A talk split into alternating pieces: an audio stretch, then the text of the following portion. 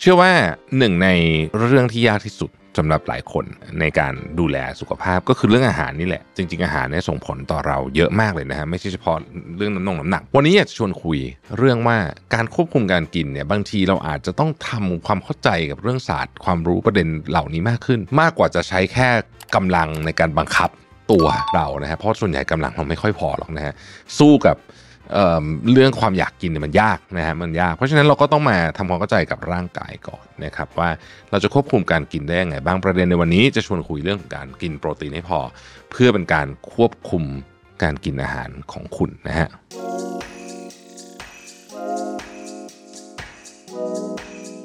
ก่อนจะไปเจาะลึกถึงวิธีกินเนี่ยผมชวนทุกคนมาตั้งคำถามก่อนว่าทำไมเราถึงชอบกินจุกกินจิก แล้วที่เราชอบกินจุกกินจิกเนี่ยเรามักจะบอกตัวเองว่าเพราะเราหิวคำถามคือหิวจริงเปล่านะครับ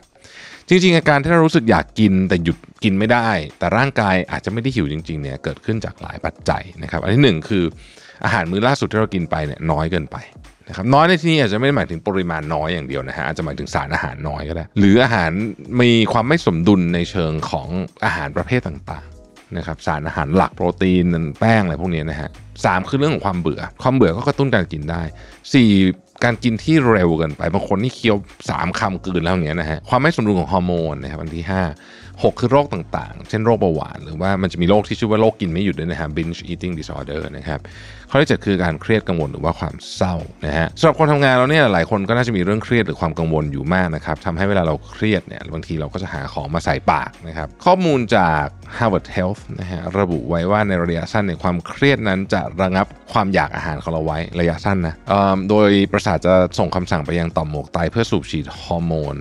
อิพิเนฟรินหรือที่เรารู้จักกันดีว่าอะดรีนาลีนนะครับอะดรีนาลีนจะไปกระตุ้น fight or flight response นะฮะหรือการตอบสนองแบบสู้หรือหนี ซึ่งเป็นกลไกที่ร่างกายใช้รับมือกับความเครียดนะครับส่งผลให้ความอยากอาหารของเราถูกระงับไว้ชั่วคราวนะครับแต่อย่างไรก็ตามเนี่ยถ้าความเครียดยังคงอยู่ในระยะยาวเนี่ยต่อมหมวกไตของเราก็จะปล่อยฮอร์โมนอีกชนิดหนึ่งออกมาที่ชื่อว่าคอร์ติซอลซึ่งฮอร์โมนเนี้ยจะเพิ่มความอยากอาหารเพิ่มแรงจูงใจในการกินนะครับจริงๆเนี่ยจะบอกว่าคอร์ติซอลเนี่ยนะฮะมันไปทำให้ร่างกายเนี่ยกลูโคสมาเยอะขึ้นด้วย นะครับเหตุผลเพราะว่าเวลาเราเครียด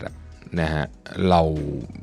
สมองเหมือนจะบอกว่าเฮ้ยคุณต้องการพลังงานที่เอาไปแปรรูปได้เร็วๆ เพราะว่าจะได้ไปจัดการกับเรื่องที่คุณกำลังเครียดอยู่ เช่นคุณอาจจะต้องคือมันมาจากวิวัฒนาการของมนุษย์อะสมัยก่อนคุณอาจจะต้องต่อสู้กับเสืออย่างเงี้ยเขาเครียดถูกไหม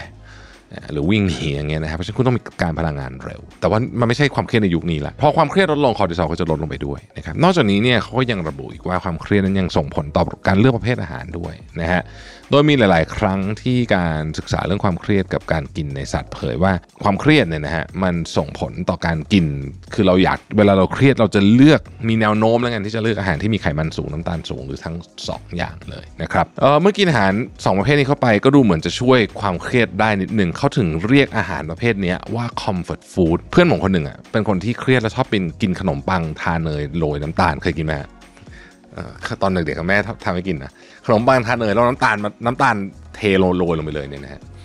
ก็เป็น comfort food ของเขานะครับเนี่ยเราก็ทุกคนเราต้องมี comfort food ของเราเอง เพราะว่าเรากินเสร็จเราจะรู้สึกว่า เออเราสบายใจขึ้น แต่สังเกตดูไหมฮะว่า comfort food พวกนี้มักจะไม่ไขมันสูงก็น้ำตาลสูง คือมันจะมีไอ้สามอย่าง ความเค็ม ความมันความหวานเนี่ยมันมักจะครบองค์ประกอบ รสชาติมันเลยนัวมากนะฮะลองคิดดูถ้าเกิดอาหารมันหวานนำอย่างเดียวเราก็จะไม่อยากกินเยอะถูกไหมทีนี้วิธีการจัดการคืออะไรนะฮะหนึ่งในวิธีการจัดการคือร่างกายคุณเนี่ยจะไม่ค่อยหิว หรือจะหิวน้อย ถ้าเกิดว่าคุณกินโปรตีนพอนะครับโปรตีนเนี่ยเป็นส่วนสำคัญมาก ๆ เลยต่อต้นเหตุของการกินจุกจิกนะครับ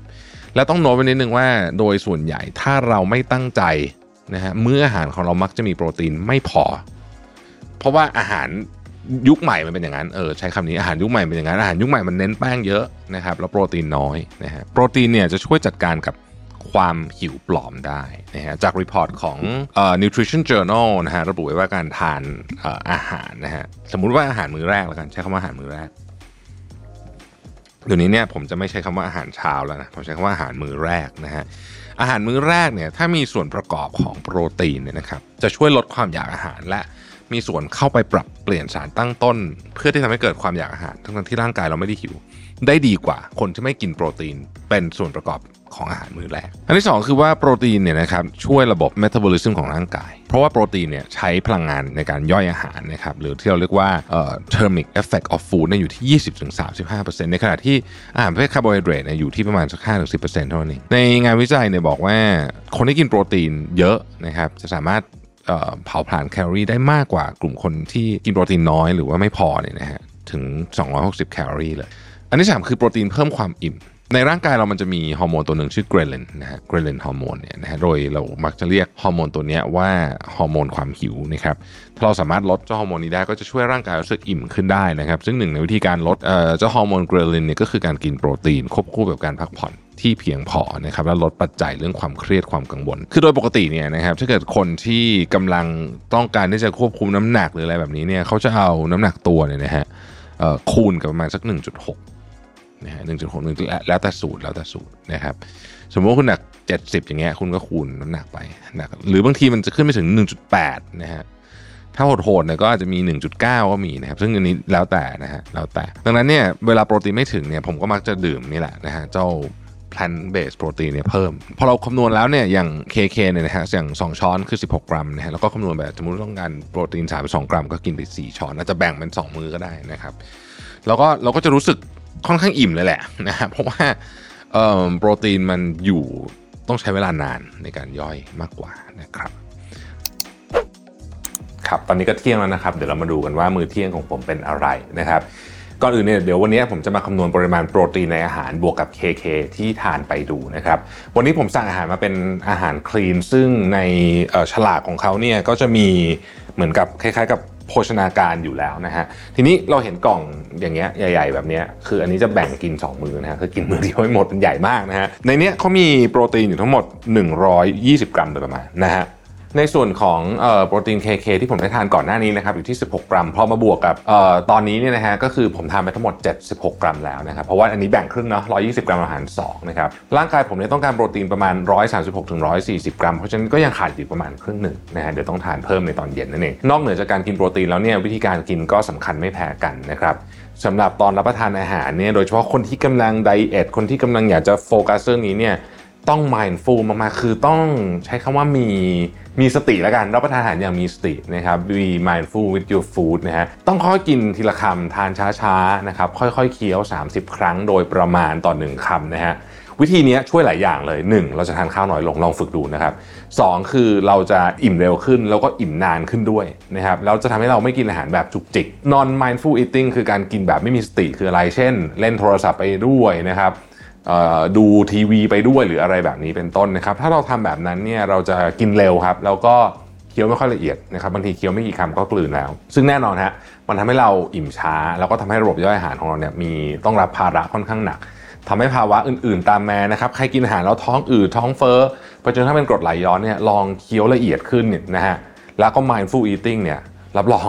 ดีขึ้นเยอะมากแน่นอนนะครับแต่ก็ต้องยอมรับเลยนะว่าไลฟ์สไตล์ของคนทำงานเนี่ยโดยเฉพาะตอนเช้าตอนกลางวันเนี่ยนะครับเราก็ต้องรีบๆใช่ไหมเพราะว่าเหมือนแบบเวลาเราน้อยใช่ไหมฮะอย่างไรก็ตามเนี่ยแม้จะรีบแค่ไหนก็ตามนะฮะเราลองตั้งสตินิดนึงตอนกินนะครับแล้วก็เดี๋ยวมันจะเคี้ยวช้าลง แล้วมันจะเคี้ยวละเอียดขึ้น มันไม่ได้ใช้เวลาเพิ่มขึ้นเยอะขนาดนั้นหรอกฮะจริงๆแล้วอาจจะเพิ่มสัก 5 นาทีแค่นั้นเองอย่างมากนะครับอีกขั้นหนึ่งคือสิ่งที่เราควรจะทำควบคู่ไปกับการกินโปรตีนเนี่ยนะฮะก็คือการดื่มน้ำให้เพียงพอนะครับแต่ว่าน้ำเนี่ยนะฮะ ต้องเป็นน้ำเปล่านะครับ นอกจากจะช่วยเรื่องของสุขภาพแล้วเนี่ยจริงๆ ช่วยให้อิ่มด้วยนะฮะอิ่มขึ้นแล้วก็อยากอาหารน้อยลงด้วยบางทีเนี่ยเวลารู้สึกหิวโดยเฉพาะตอนบ่ายๆเนี่ยเราไม่ได้หิวนะครับเราหิวน้ำนะฮะคือมัน dehydrate นะเราก็เลยรู้สึกหิวนะครับโดยปริมาณน้ำที่เพียงพอต่อร่างกายของแต่ละคนเนี่ยจะแตกต่างกันออกไปตามน้ำหนักแล้วก็ตามไลฟ์สไตล์นะครับย้อนกลับไปดู EP เก่าๆได้นะครับและสุดท้ายอย่าหักโหมหรือว่าจดจ่อกับการควบคุมมากจนเกินไปอะไรก็ตามที่มันเครียดมากเนี่ยมันก็จะตะบาดแตกครับแล้วก็ หรือถ้าไม่ระบาดแต่มันก็เสียสุขภาพด้านอื่น เพราะฉะนั้นก็ทำแบบไม่เครียดลองหากิจกรรมที่ชอบงานอดิเรกที่ทำระหว่างวันดูนะครับเพื่อให้เราไม่โฟกัสกับการกินมากจนเกินไป เพราะบางทีเนี่ยบางทีเบื่อ เบื่อก็อยากกินมันว่างอะนะฮะบางทีเบื่อมันไม่ได้หิวด้วยซ้ำนะฮะแค่เรารู้สึกอยากกินเฉยๆเนี่ย ก็ลองหากิจกรรมอื่นทำแทนมันจะได้ไม่เบื่อนะครับให้เราไม่ต้องคิดถึงอาหาร หรือว่าไม่ต้องคิดถึงเรื่องกินตลอดเวลานั่นเองเนี่ยนะฮะเพราะว่าจริงๆเนี่ย relationship ระหว่างเรากับอาหารเนี่ยมันไม่ใช่แค่กินเพื่ออิ่ม หรือว่าเพื่อสารอาหารเท่านั้นมันมีเรื่องของจิตใจอะไรเข้ามาเยอะมากๆนะครับถ้าใครกำลังมีปัญหาเรื่องการกินจุบกินจิบนิดหน่อยทั้งวันเนี่ยลองไปปรับแบบนี้ดูได้ การกินอาหารเป็นมือนี่สำคัญมากเลยนะฮะแม้แต่กระทั่งของที่เรารู้สึกว่า มีประโยชน์เช่น ผลไม้ก็ถ้าอยากกินนะครับผลไม้บางอย่างก็อ้วนนะ แต่ว่าเอาว่าถ้าเกิดผลไม้เนี่ยกินพอประมาณเนี่ยโอเค แต่ว่าอยากจะแนะนำว่ากินรวบเป็นมื้อนะครับแล้วนี้จะช่วยเรื่องของการจัดการเรื่องน้ำหนักได้ดีขึ้นนะครับเป็นกำลังใจทุกคนที่กำลังพยายามเปลี่ยนพฤติกรรมการกินของตัวเองอยู่นะครับไม่ง่ายเลยนะฟังดูง่ายมากเลยเวลาพูดการเปลี่ยนพฤติกรรมแต่ว่าของจริงยากนะครับแต่ว่าเชื่อว่าทุกท่านทำได้นะครับวันนี้ต้องขอบคุณ KK ผู้สนับสนุนอย่างเป็นทางการ ของ EP นี้นะครับ KK Healthy Food Healthy Life เพราะธรรมชาติดีที่สุด แล้วพบกันใหม่ใน EP ต่อไปนะครับ สวัสดีครับ